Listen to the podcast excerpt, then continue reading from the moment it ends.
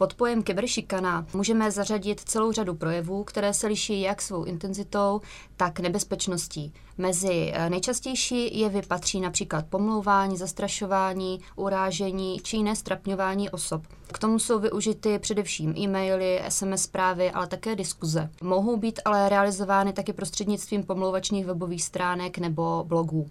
Dalším eh, velmi nebezpečným projevem je například nahrávání či fotografování jiných osob. Tyto nahrávky jsou pak často zveřejněny na internetu nebo jsou rozesílány pomocí mobilního telefonu. Cílem je opět ublížit natáčené osobě. Terčem těchto útoků bývají velmi často učitelé. Dále pod kyberšikanu zahrnujeme například zneužívání cizího účtu, vydírání, obtěžování a pronásledování jiných osob pomocí mobilního telefonu či internetu. Čím je vlastně kyberšikana tak nebezpečná?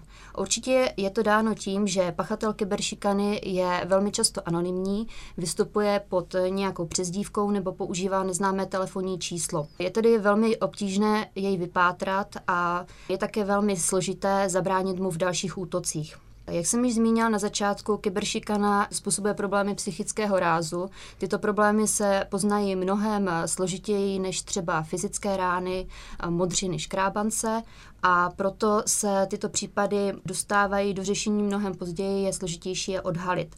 Psychické problémy obětí se také mnohem složitěji léčí a je to většinou dlouhodobá záležitost. No a jedním z dalších problémů, taky velmi podstatným, je to, že s kyberšikanou se můžeme setkat prakticky kdekoliv a kdykoliv, pokud se ovšem nechceme zdát používání mobilního telefonu nebo internetu. Pokud používáme tyto technologie, pak vlastně nejsme v bezpečí ani doma v okruhu svých blízkých a útočník na nás může zaútočit prakticky kdekoliv. Nebezpečnost kyberšikany dokládá celá řada případů s tragickými důsledky. Jeden z takových případů se odehrál nedávno také v Polsku, Studenti gymnázia se chtěli pomstit své spolužečce a před celou třídou ji svlékli a předstírali, že ji znásilňují. Celou situaci si také nahráli na mobilní telefon. Dívce pak vyhrožovali, že tuto nahrávku zveřejní, což také později učinili prostřednictvím portálu YouTube. Pro dívku byla celá situace tak stresující, bylo to pro ní v podstatě srovnatelné se skutečným eh, znásilněním a pod tlakem nakonec spáchala sebevraždu. To je bohužel jen jeden z mnoha případů, které můžeme sledovat na celém světě. V České republice naštěstí podobně vážnou kauzu zatím nemáme, avšak nemůžeme určitě být nějak klidní, protože kyberšikana mezi naší mládeží je velmi častá